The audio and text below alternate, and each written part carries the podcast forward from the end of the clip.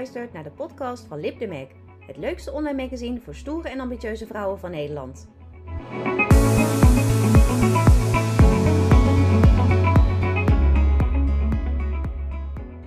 Vandaag interview ik Sylvia Bogers. Hey Sylvia, hoe gaat het?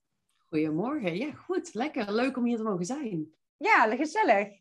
We hadden even wat uh, opstartproblemen, maar uh, inmiddels uh, zien we elkaar en horen we elkaar. Ja, de aanhouder wint. Ja, precies. Vertel eens, wie ben jij en wat doe je? Nou, ik ben dus Sylvia. Ik had het net ook al, ik ben 40. Op dit moment van opnemen in ieder geval en de komende maanden ook nog wel. Ik woon in, ik woon in Nijmegen samen met mijn man Frans. Zoals je misschien kunt horen, kom ik hier origineel niet vandaan, maar van iets zuidelijker. Ik ben ja, echt een Brabantse. Ik kom uit Veldhoven bij Eindhoven. Alleen mijn man Frans komt wel uit Nijmegen en die kon in Eindhoven niet aarden. Dus zijn wij drie jaar geleden naar Nijmegen toe verhuisd. Dus ik ben geëmigreerd naar Gelderland. Um, en daar heb ik uh, nu ook mijn praktijk. Die bestaat nu ongeveer twee jaar, dit bedrijf wat ik nu heb. En um, ja, ik ben mindset magician. En als mindset magician help ik vrouwelijke ondernemers eigenlijk aan um, ja, die succesvolle mindset die nodig is om ook hun bedrijf succesvol te gaan maken. En dat doe ik op verschillende manieren. En ik denk dat we daar dadelijk nog wel op gaan komen op wat voor manieren ik dat dan allemaal, uh, allemaal doe.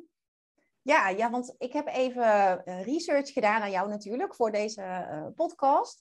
En ik zag dat jij een enorme carrière switch hebt gemaakt. Want je was eerst software consultant. Um, vertel, hoe, hoe ging dat? Ja, ik ben. Uh, dan is eigenlijk het stukje wat daarvoor zit ook wel interessant. Ik ben in 2014 uh, was ik werkloos. En ik was al best wel een tijd aan het solliciteren. En de ene na de andere afwijzing was ik niet de makkelijkste tijd om werk te zoeken. En ik had een hele brede achtergrond en niet zozeer een hele gespecialiseerde achtergrond. En dat was in die tijd al helemaal niet handig.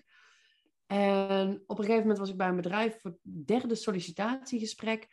En na dat gesprek kreeg ik van ze door van ja, weet je, we zoeken eigenlijk toch iemand met een technische achtergrond. En toen had ik echt iets van, serieus, dit is fucking de derde keer dat je mij op laat komen draven. Je geeft me drie keer hoop dat ik een baan heb. Ik zag het ook echt zitten. Ik vond het een leuk bedrijf. En dan na drie keer ga je me afwijzen op iets wat je op mijn cv voor ons eerste gesprek al had kunnen zien. hoe kun je zo met mensen omgaan? Dit is gewoon... En ik was er op dat moment zo klaar mee. Ik dacht, weet je wat jullie doen met z'n allen? Zoek het maar uit. Ik ga wel voor mezelf beginnen. En ik had geen idee wat of hoe, maar ik had kort daarvoor een naaimachine gekocht. En mijn moeder heeft altijd in de confectie gezeten. En ik heb daar als kind meer opgestoken dan dat ik zelf eigenlijk dacht.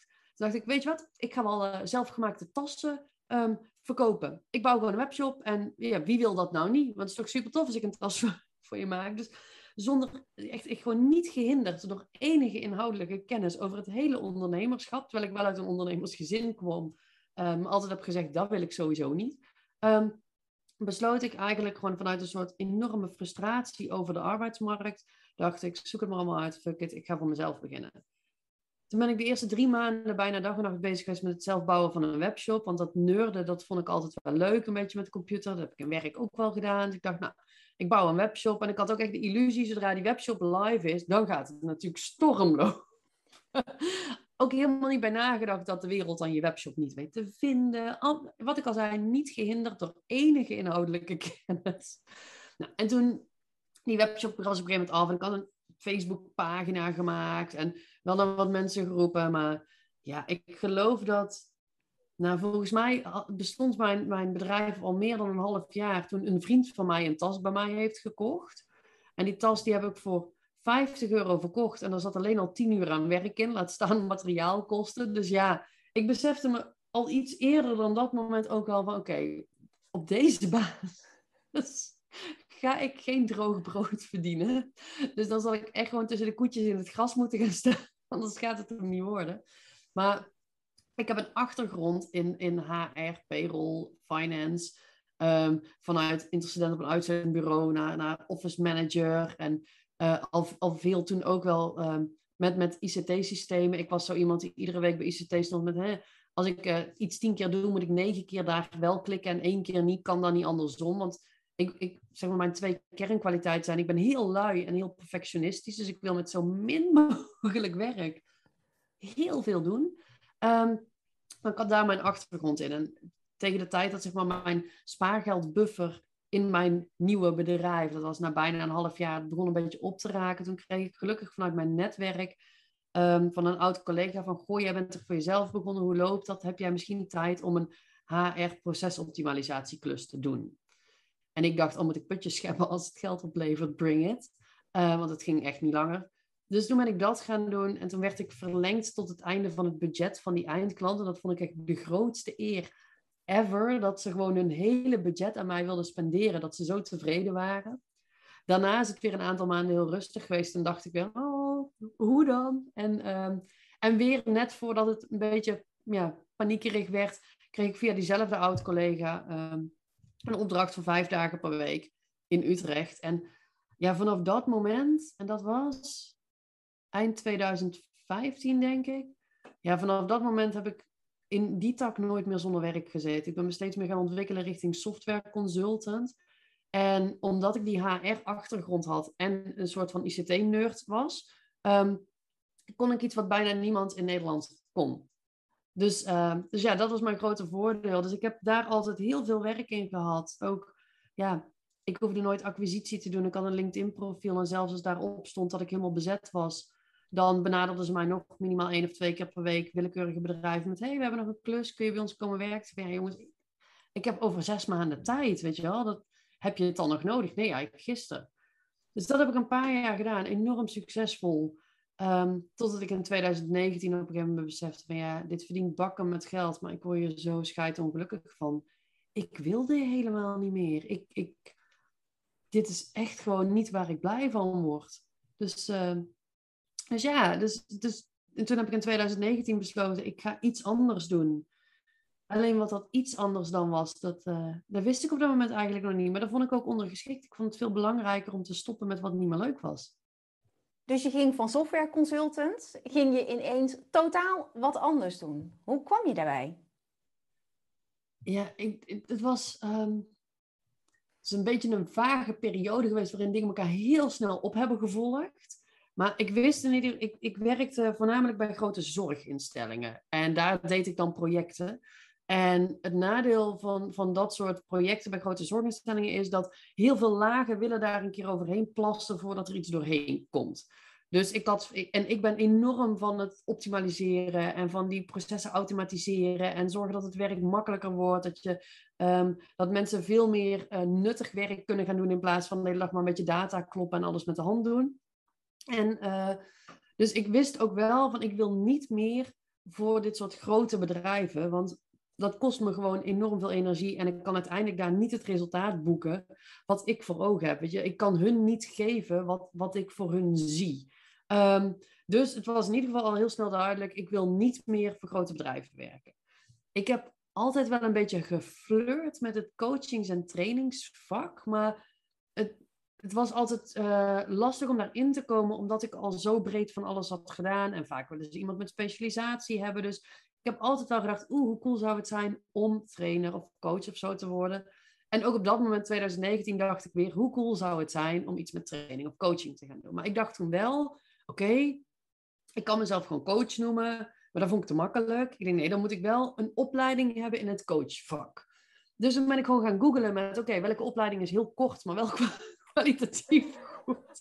Ik had helemaal geen zin om daar weer twee jaar of zo voor een opleiding te moeten doen. Want ik ben wel het type, zeg maar, als ik vandaag besluit dat ik iets niet meer wil, wil ik gisteren wel iets anders. Dus ik, ik wilde niet nog twee jaar een opleiding. Uh, en ik had al best wel wat coachervaring, in ieder geval in dat ICT-vak, dat ik mensen die bij de bedrijven al zaten, die was ik ook aan het coachen. En daar ging het ook vaak over hun plek in het bedrijf. En, en heel veel mensen gesproken die eigenlijk tegen burn-outs aanzaten. En sommigen heb ik geholpen die burn-out in te gaan, anderen heb ik ervan kunnen weerhouden. Dus er zat al wel dat coachen uh, en dat trainen zat al wel in mij. Toen ben ik gaan googlen, toen kwam ik een opleiding tegen presentatiecoach. Dus mensen echt helpen die, die spreken, die voor groepen gaan staan. En toen dacht ik, nou, dat kan ik wel. Hoe moeilijk kan ik? Ik was zelf op school vroeger zo iemand met: als jullie nou dat hele project uitwerken en mij dan de avond van tevoren de presentatie geven, doe ik die presentatie wel even. Dus ik vond zelf dat praten nooit heel erg spannend. Dus ik dacht, nou, hoe cool is het als ik daar andere mensen mee kan helpen? Dus die opleiding heb ik me voor aangemeld. En tijdens die opleiding heb ik ontdekt dat dat in ieder geval was wat ik niet wilde. Omdat um, ik, ik tijdens die opleiding, de druppel was voor mij dat ik op een gegeven moment ergens bij een presentatie was. En die was echt slecht. Die spreker was gewoon echt. De, ja, ik vond het tenen want het verhaal was niet te doen. Diegene was veel te. Kijk, ik ben druk. Um, maar diegene bewoog te druk en dan ook met een onsamenhangend verhaal. En het connecte niet lekker. En toch gaat die hele zaal als klapvee. Krijg je daarna applaus, want je hebt toch maar op een podium gestaan. Toen dacht ik, wacht eens even. Met wat ik nu aan het leren ben, um, heb ik een oplossing voor een probleem wat die ander niet ziet. Die ander heeft helemaal niet door dat die presentatie waardeloos is. Want iedereen klapt gewoon en zegt, nou heb je tof gedaan. Toen dacht ik, oké, dan moet ik dus mensen eerst gaan overtuigen dat ze ruk presenteren. Daarna moet ik ze ervan gaan overtuigen dat je daar iets aan kunt doen. En daarna moet ik ze nog gaan overtuigen dat ik dat kan doen. Dat klinkt als heel hard werken. Daar hou ik niet zo van. Ik doe het wel, maar, maar ik dacht echt, nee, dit gaat hem helemaal niet worden. Uh, maar ik had in die opleiding wel heel veel geleerd, wat mega waardevol was op het gebied van coaching. Ehm, en in die tijd is hypnotherapie, hypnose ook op mijn pad gekomen. Vanuit een soort van informatiegeelheid. Ik vind nieuwe dingen altijd vet interessant. en ik uh, ben redelijk impulsief.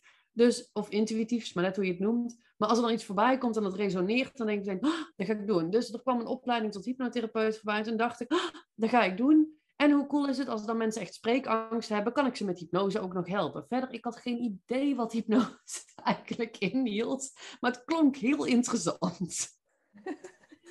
en ik wist dat het iets was wel met, met, met, met een soort van herprogrammeren van je brein als dingen niet helpen. Dus ja, die opleiding ben ik ook maar een soort van ingestapt. En in die, ja, in die periode is er van alles door elkaar gegaan. Ik had inmiddels besloten, ik wilde geen presentatiecoaching doen. Ehm, toen had ik bedacht van, nou, wat wil ik dan wel? En ik weet niet meer precies hoe dat denkproces is gegaan, maar ik heb ergens besloten dat ik de zoveelste business coach in Nederland wilde worden. Ehm, omdat ik wel geloofde dat ik met mijn achtergrond en mijn enorm nuchtere insteek uh, en, mijn, en mijn, mijn, ja, gewoon toch ook wel dat ik liever lui dan moe ben, dus dat ik altijd hele praktische inzichten heb, geloofde ik wel dat ik mensen kon helpen. Uh, en die hypnotherapie, ja, dat was dan gewoon leuk voor erbij. Want toen ben ik begonnen met die opleiding tot hypnotherapeut. En eigenlijk tijdens de tweede opleidingsdag heb ik daar dingen zien gebeuren dat ik dacht, oké, maar als ik dit kan, als ik op deze manier mensen kan helpen, dan is het echt een crime against humanity. Als ik dit niet actief in ga zetten. Dat ik echt van mezelf dacht, waar haal ik het lef vandaan dit te kunnen en niet te doen? En dat is misschien ook wel iets wat ik meteen mee wil geven aan iedereen die dit luistert, leest, kijkt, whatever. Als jij iets kunt waar je mensen mee kunt helpen. Eh, en ik snap dat het misschien spannend is of eng, of dat je nog niet weet hoe, maar wat dan ook. Maar weet je, waar haal je het lef vandaan dat niet de wereld in te trappen? Waar haal je het lef vandaan anderen niet te gaan helpen? Het is een beetje alsof iemand buiten op straat ligt te bloeden. En dan niet heel dramatisch, maar dat jij een pleister in je tas hebt en dat je niet eens zegt, wil je hem hebben? Ehm, dus dat was voor mij met hypnose heel erg dat ik dacht, ja fuck, hier moet ik gewoon echt iets mee. Uh, en dat ben ik dus op een bepaalde manier gaan combineren met die business coaching, omdat ja, ondernemen is 80% mindset, 20% strategie. En strategie is zeker in de beginfase van ondernemerschap is het enorm nodig. Weet je, het is gewoon heel handig als je bepaalde spelregels van het ondernemerschap kent. Maar ik kan jou alle spelregels leren. Als jij het nog steeds dan super eng vindt, of denkt ik ben het niet waard, of wie ben ik nou, of waarom zouden mensen naar mij toe komen, ja, dan gaat het niet werken. Dus je hebt die mindset ook echt enorm nodig om dat strategische en praktische stuk te kunnen doen. Dus dat is voor mij best wel een, een tijd een puzzel en een zoektocht geweest. Ehm, Totdat ik inderdaad heb besloten van, nou, weet je, ik ben gewoon, bij mij gaat bijna alles om die mindset, om de dingen die jij zegt, de zinnen die, je tegen jezelf zegt, hoe jij naar dingen kijkt. En daar is inderdaad dat mindset magician vandaan gekomen. Want wat ik ook doe, of het nou hypnose is, of business coaching, of wat ik ook aan het doen ben, ook in mijn privé, ik, ik, die mindset, dat triggert mij altijd en overal. En die mindset is het enige wat jou kan, kan weerhouden van dat waar je eigenlijk naartoe wilt. Wat enorm grappig, want als je uh, aan hypnose denkt, tenminste als ik aan hypnose denk, dan, dan denk ik aan uh, Jamanda en uh, Rasta Rostelli en lange blauwe jurken en allemaal heel zweverig en heel mystiek en zo. Maar als ik dan zo met jou praat, je bent vrij direct, vrij nuchter. Ehm, En je bent helemaal, tenminste, je komt het mij niet zweverig over. Hoe dan die, toch die keuze voor hypnose? Ik vind dat zo grappig. Ehm, ja, ik vind het heel leuk dat je zegt van, ja, dat ik direct ben, hoeven we niet hoeven we, ja, dan kunnen we gewoon wel zeggen dat dat zo, is. Ehm, ik ben inderdaad niet zweverig. Aan de andere kant ben ik hartstikke spiritueel. Ik geloof dat er iets is wat hypnose op mijn pad heeft gegooid. Ja, en dat dat gewoon af is gaan wachten met wat doet ze ermee. Um, maar ik geloof wel een soort van, dit is niet voor niks op mijn pad gekomen, anders deed ik er nu niks mee. En hypnose is inderdaad is heel erg rastig. Mensen die als een kip over een podium heen lopen, of als kikkers of zo, of die opeens denken dat ze kunnen zingen als Gerard Joling. Um, dat is ja, showhypnose. Maar hypnose is eigenlijk iets wat mega wetenschappelijk is. Want je, je brein bestaat uit een, een bewust deel en een onbewust deel. En het bewuste deel is bijvoorbeeld je korte termijn geheugen. Waar heb ik mijn sleutels gelaten? Of um, ik moet plassen, maar ik heb geen zin. Uh, en dat je dan dus besluit niet te gaan. Dat is zeg maar je bewuste brein. In je onbewuste brein, nee, zit, ik zou bijna zeggen, zit de rest. Daar zitten praktische dingen als dat je adem blijft halen zonder dat je daar echt over na hoeft te denken. Dat je hart je bloed rond blijft pompen. Dat, um, ja, het voorbeeld wat ik altijd noem, wat ik magisch vind, is als je een wondje hebt, bijvoorbeeld. Ik, ik heb, gisteren heb ik um, in mijn duim gesneden, heel minimaal. Maar ik heb in mijn duim gesneden en nu is mijn lijf is dat aan het helen. Daar hoef ik niks voor te doen. Mijn lijf is daar allemaal dingen naartoe aan het sturen dat dat heelt. Maar het coole is, als het wondje daar genezen is, dan stopt mijn lijf daar ook mee. Weet je, dan weet het ook gewoon, oh, dit is weer af. Dan gaan ze weer in een hoekje zitten wachten tot ik weer ergens anders in mijn vingers snij waarschijnlijk. Maar weet je, dat gaat allemaal op onbewust niveau, wordt dat gewoon gedaan. Maar ook als je, um, nou ja, als je in de auto stapt, dan denk je niet eens meer over na. Weet je, voordat je door hebt dat je überhaupt aan het rijden bent, ben je de straat al uit. Je, je denkt er niet bij na dat je de sleutel in contact steekt, omdraait, koppeling intrapt. Um, dat soort dingen, dat gaat allemaal op de automatische piloot. Als je ooit hebt leren fietsen, weet je, vanaf dat moment kon jij fietsen op iedere fiets die voor jouw lengte geschikt was. Daar hoef je niet bij na te denken. Um, dat zijn allemaal dingen die in ons onbewuste gaan. Maar wat ook in ons onbewuste zit, zijn onze, um, onze, ja, interne processen, onze visies, onze uh, beperkende overtuigingen, onze twijfels, onze angsten, onze onzekerheden, onze allergieën, onze, ja, echt, je kan het zo gek niet verzinnen.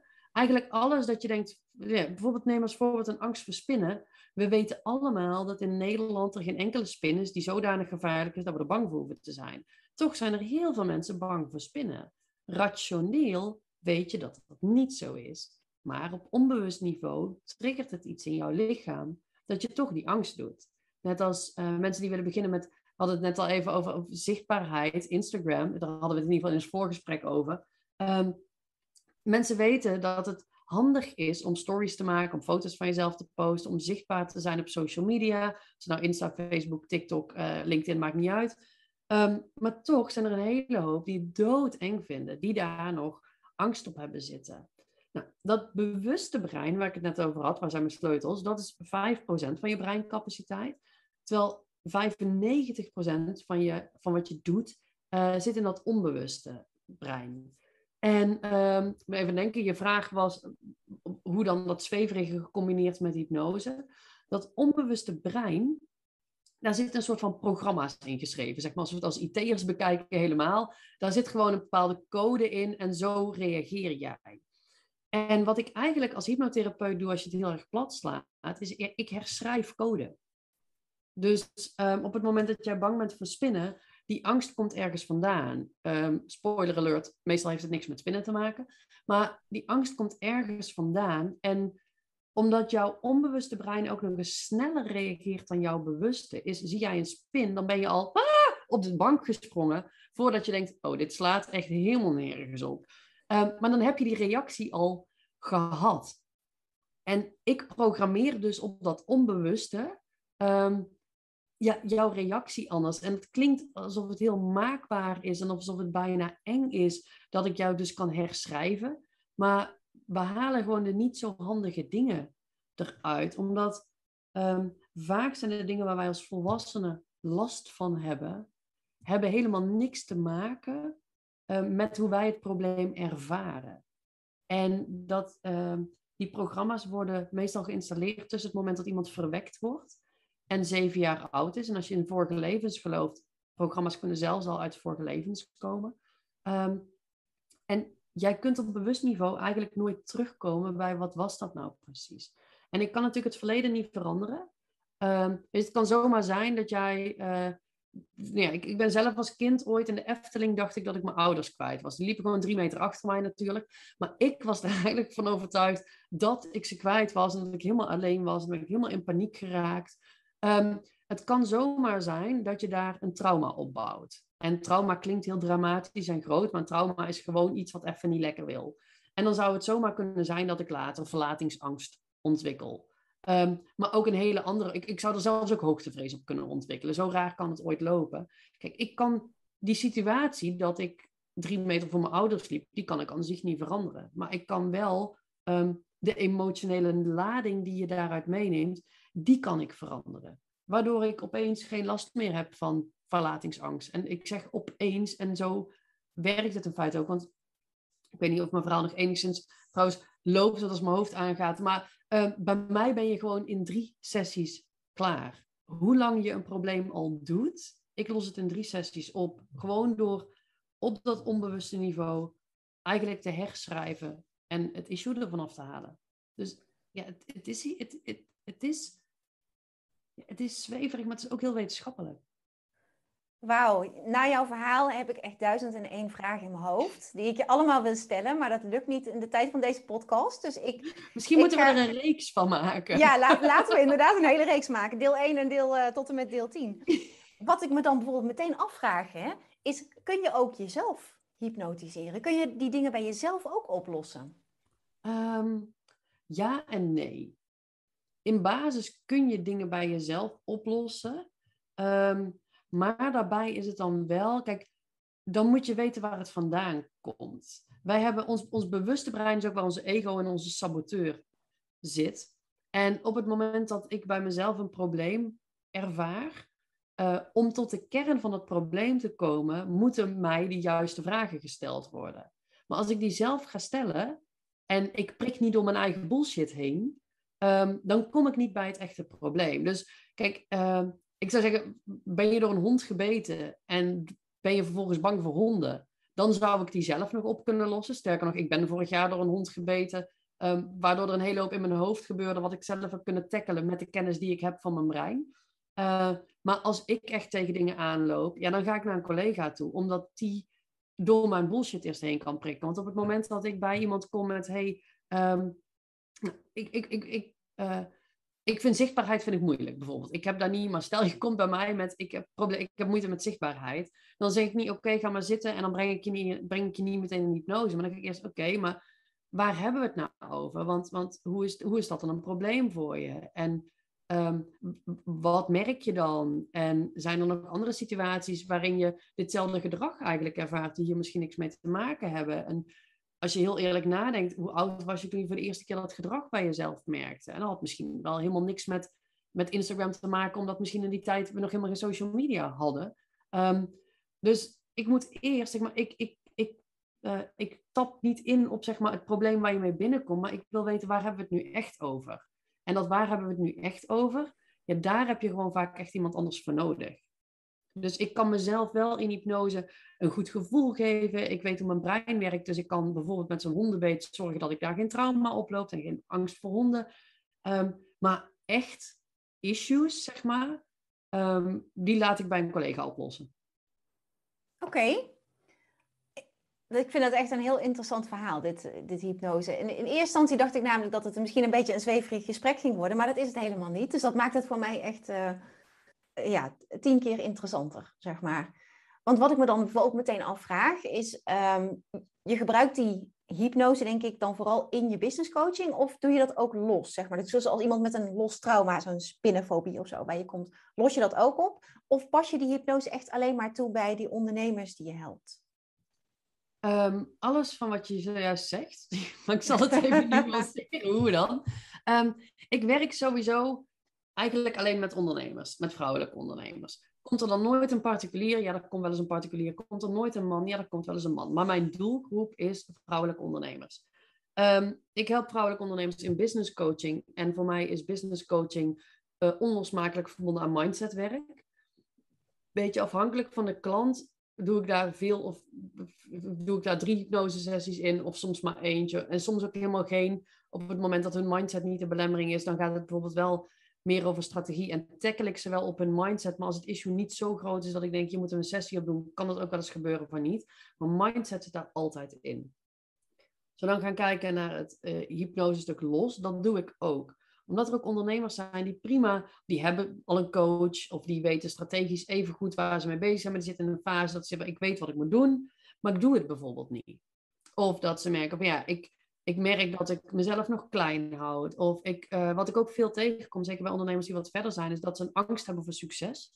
Dus dat ze zichzelf saboteren omdat ze niet weten wie ze zijn als ze heel succesvol worden. Dus ze doen iets waardoor ze dat voorkomen. Maar ze weten zelf eigenlijk niet, ja, wat doe ik dan en hoe dan? En, ja, en daarmee komen ze ook bij mij. Dus ik doe mijn hypnotherapie ook los. Gewoon trajecten van drie sessies voor ondernemers die zeggen, ja, ik heb gewoon iets waar ik doorheen wil. En heel eerlijk, er komen gewoon ook ondernemers bij mij die zeggen, ik wil vijf kilo kwijt, maar ik blijf maar eten. Kunnen we daar iets mee? Ehm, en soms zeg ik ja en soms zeg ik nee. En dat ligt er een beetje aan uh, hoe die verder zit. Maar weet je, dat jij uh, vijf kilo te veel weegt, of vijftig voor mij, wat, het maakt me helemaal niet uit, misschien wel 10 gram. Um, als dat iets doet met jouw zelfvertrouwen en hoe jij als ondernemer staat, ja, vind ik dat wel heel interessant. Want dan vertelt het mij vaak ook meteen van oké, je zit van alles achter. En waarschijnlijk is dit niet het enige waardoor jij niet helemaal lekker de ondernemer bent die je graag wilt zijn. Komt er iemand bij mij met ik ben bang voor honden, dan stuur ik ze met liefde en plezier naar een collega. Ja, Hetzelfde als met allergieën. Veel allergieën kun je ook met hypnose oplossen. Um, die stuur ik met liefde en plezier naar een collega. Oké, okay, uh, eh, duidelijk verhaal.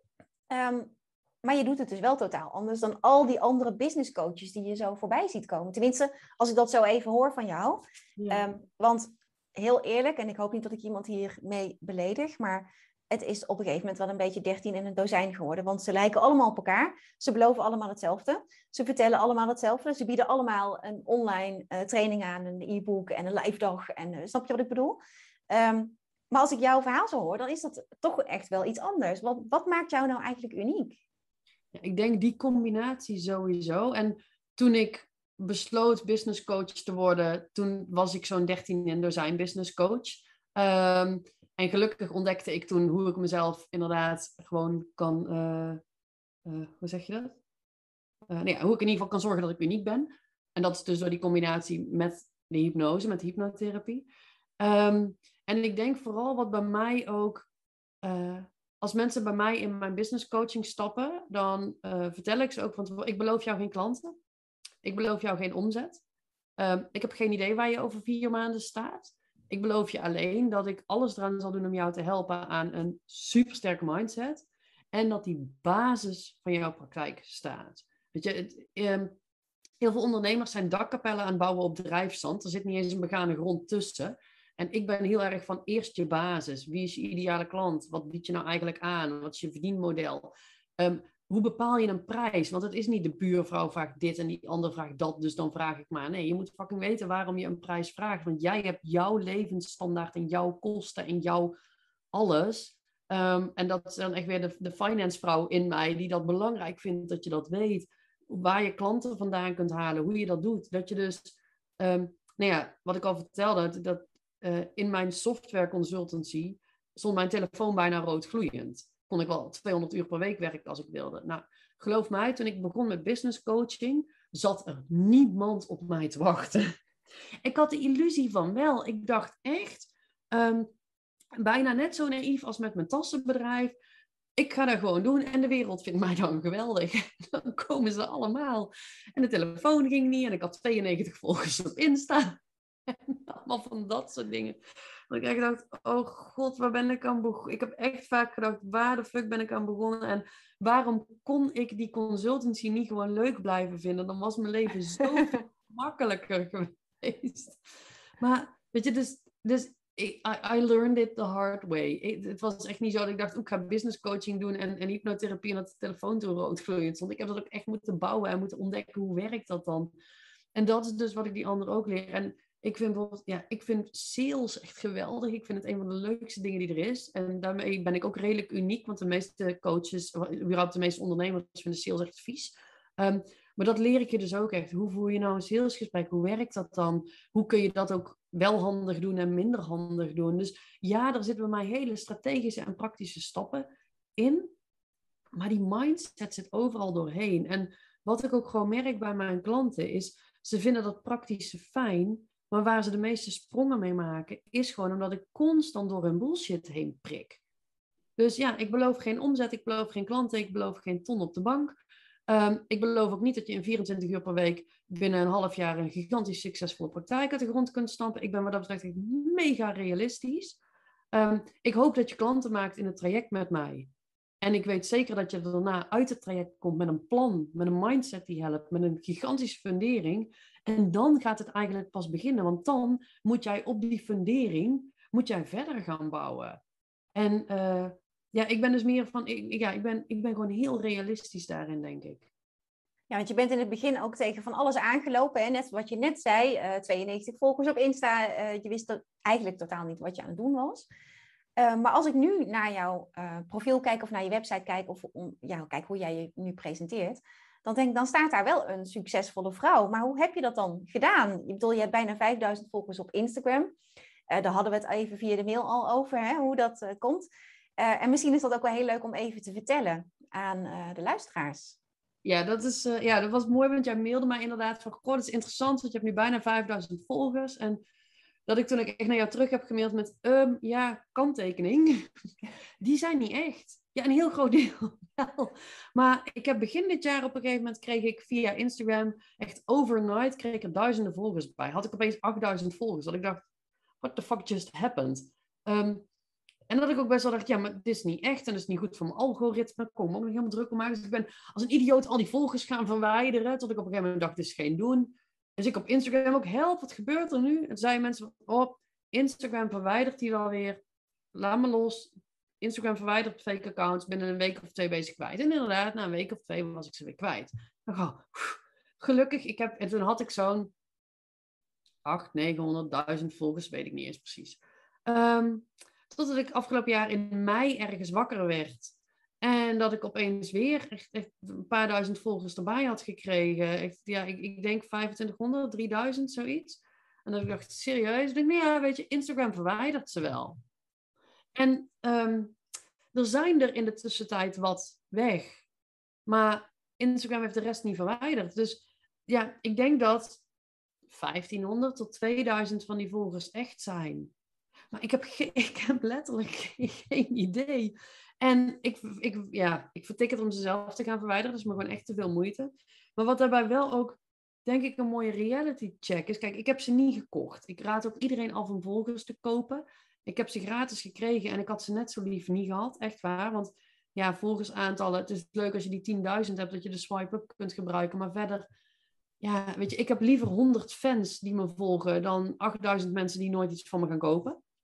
Ehm, maar het deed mij ook wel beseffen, ik ben vast niet de enige. Ik ben vast niet de enige waarbij dit gebeurt. Ehm, dus dat ik ook anders ben gaan kijken naar mensen met heel veel volgers, waarbij ik weet dat bij 95% het misschien wel echt is hoor, het aantal volgers, maar dat ik wel dacht, oh ja, zo kan het ook. Maar laten we ook heel eerlijk zijn. Ehm, ik vind het wel heel fijn dat ik bijna 5000 volgers heb, want uh, het doet heel veel voor mijn expertstatus. Dus natuurlijk brengt het me ook iets. Maar ik ben er wel heel open en eerlijk over. Want ja, sowieso, ik ben nogal van het what you see is what you get. Maar ik vind het ook niet, niet, niet spannend om te vertellen dat een deel van die volgers nep zijn. Dat, uh, ja, het is wel een beetje een raar verhaal. Als mensen zeggen, oh je hebt 5000 volgers, heb je dat gedaan? Nou, ik ben op woensdagavond naar bed gegaan. En op donderdagochtend waren ze, waren ze er, ja. Ja, ik heb echt nog nooit gehoord dat dat voorkomt. Ik vond dat zo'n grappig verhaal toen ik dat van jou hoorde via de mail. En inderdaad, precies wat je net zei. Dat kan dus ook bij anderen gebeurd zijn. Nou ja, bij mij niet. Helaas. Ja, ik, of niet helaas. Nou, goed. Maar inderdaad, ja, dat kan bij anderen zomaar ook gebeurd zijn. Wat, ontzettend grappig. Ik wist echt niet dat dat kon. Nee, ik heb één andere ondernemer, zij is klant van mij geweest. Die heeft er op het moment, geloof ik, 16.000 of 60.000 of zo. Die had 600 volgers. En die heeft dus ja, minstens 16.000 volgers nog steeds. Waarvan er dus 15.000 uh, zoveel, ja, 15.400 ongeveer, niet echt zijn. Ja, inmiddels heeft ze wel meer echte gekregen, natuurlijk is wel wat weg, maar heel soms schijnt dat te gebeuren. Dat, uh, oh, wat, wat, echt bizar. Ja, bizar verhaal. Maar ja, goed, inderdaad, het doet wel wat voor je expertstatus natuurlijk. Dus dat, dat is dan ook wel weer fijn. Um, wat is voor jou de grootste uitdaging in het ondernemerschap? Wat vind jij het allermoeilijkste aan het ondernemen? Het allermoeilijkste vind ik. Uh, ik denk um, keuzes maken. Je, je hebt maar x tijd. Ik werk meer dan fulltime. Ik, ik, ik zit vaak al om, om half acht, acht uur s ochtends ben ik, ben ik op mijn kantoor. En ik ga vaak pas na vijf uur naar huis, omdat ik het gewoon te leuk vind. En opeens is de dag voorbij. Maar ik heb ook altijd een miljoen ideeën. En ik weet dat ik niet met allemaal iets kan, maar ik weet dat ik met een groot deel nog wel echt iets wil. En die, die balans maken tussen wat ga ik dan nu wel en nu niet, in combinatie met uh, mijn klantafspraken die ik heb, mijn aan mijn bedrijf werken, mijn nieuwe producten uitwerken. Het is, there's so much to do. En there's so little time. Dus dat vind ik denk ik het meest uitdagende aan ondernemerschap. Ik weet ook dat ik uh, meer uit zou mogen gaan besteden. Maar ik heb nog geen zin om een VA uit te zoeken. Ik heb nog geen zin om een boekhouder te zoeken. Uh, want het kost ook weer tijd. En ik ben best wel veel eisend. Um, zeker in een boekhouder, omdat ik financiële achtergrond heb. Maar ook in een VA. Het moet wel op mijn manier. En de meeste mensen doen dingen niet op mijn manier. Dus ik ben ja, het is niet helpend in mijn eigen mindset, die, dat weet ik ook. Maar ik ben zeg maar alvast preventief teleurgesteld. Um, wat me best wel weerhoudt van iemand gaan zoeken. En ik weet dat, dat er een VA is die mij perfect kan gaan helpen. En die het kan gaan doen op mijn manier. En die net zo perfectionistisch is als ik. En misschien wel net zo lui. Um, dus die het misschien wel nog beter kan optimaliseren. Omdat ik van bepaalde dingen ook gewoon, ja, ik doe maar wat. Uh, is trouwens sowieso een heel groot deel van mijn ondernemerschap. Dus ik doe maar wat en ik kijk wel wat er gebeurt. Maar ja, dat, het, tijdaspect in combinatie met alles wat ik heel graag zou willen doen. Oké. Ik vind het echt, uh, even tussendoor, even knip en plak. maar wat ik gewoon echt heel leuk vind aan jou, uh, is, je bent heel energiek. Hè? Je voelt die energie bijna gewoon door dat beeld heen stralen of zo, weet je wel? Ik, ik meestal bij zo'n interview, dan ben ik uh, mensen ehm, laat ik uitpraten. Ondertussen ben ik al aan het nadenken, wat ga ik zo meteen zeggen, weet je wel. En nu raak ik de hele tijd de draad kwijt van mijn blaadje, omdat ik naar jou zit te luisteren. Dan denk ik, ja, maar Deborah, je moet ook op je blaadje kijken, want je moet het wel laten lopen. Ja, ik vind dat wel een goed teken. Maar... Ja, dat is wel een goed teken. Dus het, het is wel echt enorm interessant, vind ik. En ik denk ook heel erg motiverend voor, ehm, voor andere vrouwelijke ondernemers. Die uh, echt wel een schop onder hun kont kunnen gebruiken. Ja. Ja. Ja, dit is wat ik je volgens mij van tevoren ook al zei. Je gooit er maar een kastje in en dan... ja, inderdaad. Eh, dat klopt, je had helemaal gelijk. Maar uh, alleen maar goed, denk ik. Want dat maakt het ook leuk om naar te luisteren. Waar droom je nog van, Sylvia? Want je bent al zo succesvol. Je hebt een succesvolle praktijk opgebouwd. Nou, je hebt bijna 5000 volgers en wie weet hoe meer er nog bij komen. Maar waar droom jij nu nog van? Um, ja, mijn, mijn eerste droom is echt heel veel geld. Uh, oh, sorry. oh, geweldig. Nou, goed, ja, daar schijnt een soort van taboe op te zitten. En ik had het daar toevallig gisteren met iemand nog over. Dat, dat we er ook heel veel ondernemers hebben een soort van intrinsieke missie. Dat ze, oh, ik heb dit doorgemaakt en dat wil ik nu anderen leren. Of ik wil iets moois doen voor de wereld. Of ik wil vrouwen helpen die net als ik, bla bla bla. En dat is allemaal hartstikke mooi. Maar heel eerlijk, mijn intrinsieke motivatie is echt gewoon nummer, nummer één, is gewoon geld. Ik wil mega veel geld gaan verdienen. Um, echt zeg maar, ik wil, als ik een miljoen per maand om kan zetten, ben ik de eerste die ja zegt. Um, natuurlijk doe ik dit echt oprecht omdat ik mensen wil helpen. Want ja, ik doe dat middels mijn hypnotherapie. Ik doe dat met mijn business coaching natuurlijk. Dat ik ondernemers, ik zie ze groeien. En daar word ik intens gelukkig van. Als, ik, als ze mij dan appjes, voice appjes sturen. Want mijn klanten mogen mij ja, letterlijk 24-7 bellen, mailen en appen. Ik reageer alleen niet 24-7, want ik heb ook gewoon nog een leven. Maar ja, weet je, ik vind het gewoon als jij om twee uur s'nachts denkt, "Ah, ik heb een geniaal idee, ik moet het tegen Sil vertellen, dan wil ik dat ze mij gewoon een voicebericht sturen in al hun enthousiasme. En dan 's ochtends pak ik die wel op en gaan we even kijken wat er is blijven staan en wat je ermee kunt. Maar ik wil niet dat je dat dan vast moet houden tot een volgende sessie of dat je al je energie in een mailtje moet gaan typen of zo. Dat, ik vind het juist heel belangrijk dat dat kan stromen. Dus 24-7 mogen ze bellen, mailen, appen. Ehm, oh ja, dat ik zei van, ik word daar mega blij van als mijn klanten dan hun successen delen. Of, en, en ook, ik heb echt af en toe dat ik voiceberichten krijg met, ik vind je nu een kutwijf. En dan zeg ik al tegen mijn man, oh, ik heb weer fanmail. Um, maar dat zijn dan ook mijn klanten die, die, zeg maar, die ik op hun bullshit heb geconfronteerd. Die bepaalde dingen niet willen doen. Waarvan we allebei weten dat ze die stap moeten zetten. Maar dat ze het moeilijk of eng of wat dan ook vinden. En daar ga ik gewoon zitten vroeten. En ik hou ze een enorme spiegel voor. En ik heb een, best wel een kwaliteit om dingen in het extreme te trekken. Dus om iets zo bizar te maken dat ze zelf ook wel zien dat wat ze aan het doen zijn niet heel helpend is. Maar ja, dan vloeken ze dus soms mijn WhatsApp vol. En dat vind ik ook al allemaal prima. Dat mag gewoon. Um, dat soort dingen krijg ik mega veel energie van. Natuurlijk is dat een deel van waar ik het voor doe. De transformaties die ik met hypnotherapie echt... Als ik geen hypnotherapeut zou zijn, denk ik dat ik niet eens zou geloven dat hypnotherapie werkt. Ik ben mega sceptisch. En ik zit hier af en toe in mijn praktijk echt met mijn bek vol tanden te kijken. Dat ik denk van, nou, heb ik daar nou net bij geholpen? Hoe dan? Dat, ik zie het gebeuren en toch geloof ik het maar deels. Dat, dat zeg maar qua zweverig. Um, dus dat, waar ging ik heen met mijn verhaal? Oh ja, en, en weet je, ik doe dat al voor mensen, maar het is nu zelfs zover dat ik in het najaar mijn eigen opleiding start tot hypnotherapeut, omdat ik zie wat mensen voor transformaties bij mij maken. En ik wil dat meer coaches en therapeuten dat met hun klanten kunnen gaan doen. Dus dat doe ik ook echt vanuit dat ik het, dat ik het zoiets waardevols vind, dat ik denk, dit moet gewoon meer ingezet worden. Ja, en ik ben niet zo van het moeten, maar dit moet gewoon meer ingezet worden, want het is zo waardevol voor jouw klant.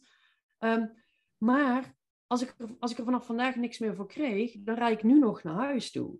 En ik wil dus heel graag heel veel geld verdienen. Niet omdat ik heel graag een hele grote bankrekening heb, hoewel het me geweldig lijkt. Het eerste moment dat je gewoon een miljoen op je bank ziet staan, dat, dat, dat kan me niet snel genoeg gebeuren. Het gaat echt nog wel even duren, ben ik bang. Maar um, hoe meer, en dat is ook de boodschap die ik vooral mee wil geven, voor iedereen zegt van ja, als ik maar rond kan komen, vind ik het wel prima. als ik maar hetzelfde verdien als in loondienst, denk ik, flikker toch op. Als je hetzelfde verdient in loondienst, blijf dan alsjeblieft in loondienst. Want ondernemerschap is echt veel zwaarder. Het is veel harder werken, het is veel moeilijker. Er komt van alles bij waar je helemaal niet op zit te wachten. Het is echt niet altijd, wil jij zit voor een muur met rozen, maar het is echt niet altijd roze geur en maneschijn. Het is, soms is het gewoon vet frustrerend en dan moet je ook gewoon door. Dus loondienst is makkelijker, zeker voor dat salaris. Um, maar als ik gigantisch veel geld verdien, dan kan ik enorm veel voor de wereld betekenen. Dan kan ik sowieso, ik kan steeds meer werk uitbesteden, zodat iemand anders een inkomen heeft. Net als ik heb thuis nu een schoonmaakster. Oké, omdat ik een pleurishekel heb aan schoonmaken. Maar ook zij is zo blij met het geld wat ze bij mij kan verdienen. En ik ben zo blij dat mijn huis gepoetst wordt. En zo wil ik straks ook wel een tuinman. Ik wil, ik wil misschien nog wel iemand die mijn auto iedere twee weken gaat, gaat poetsen. Weet je, dat, je, ja, mijn leven wordt makkelijker, maar het leven van iemand anders wordt mooier als ik veel geld heb. Ik kan vaker uit eten, terwijl ik gek ben op koken, maar ik kan de horeca in stand houden. Ik kan vaker op vakantie, waardoor ik locals daar. Ik kan weggeven aan goede doelen. Ik kan, um, ik kan vrienden die het minder goed hebben, kan ik zeggen, weet je wat jij nodig hebt? Even een weekje Ibiza, we gaan dan. Weet je, dat, dat, ik wil dat geld niet voor mezelf, ik wil dat geld om iets moois te kunnen. Natuurlijk ook om mijn eigen toekomst vast te stellen. Dat ik gewoon weet dat ik, ongeacht hoe oud ik word. En ik ben nu 40. Um, ehm, ik, ik heb besloten dat ik zeker nog niet op de helft ben. Dus ik heb nog even te gaan. Um, maar weet je, ik wil mijn eigen oude dag veilig stellen. Maar verder wil ik gewoon vooral heel veel mooie dingen doen voor, voor de wereld en mijn directe omgeving. Dus ja, dus wat zijn dan mijn dromen? Zo, ja, zo groot mogelijk worden, zodat ik zoveel mogelijk impact kan maken, maar ook zoveel mogelijk geld kan verdienen. Wauw, wat een, uh, wat een boodschap, zeg maar. Ik ben er even stil van. Ik moet zeggen, dit is echt een van de leukste interviews die ik ooit heb gedaan. Ik, ik, krijg er zelf gewoon heel veel energie van en motivatie. Dus dat heb je in ieder geval al voor elkaar. En ik hoop dat je bij onze luisteraars en kijkers en lezers datzelfde gevoel weet op te roepen. Ik denk het wel, want uh, ja, zoals ik al net al zei, het straalt door het beeld heen. Ja, dankjewel. Dankjewel dat je in mijn podcast wilde, wilde zijn, dat ik je mocht interviewen. Ehm, ik wens jou heel veel succes met jouw business en het vergaren van je eerste miljoen. Ik denk dat dat vast wel moet lukken.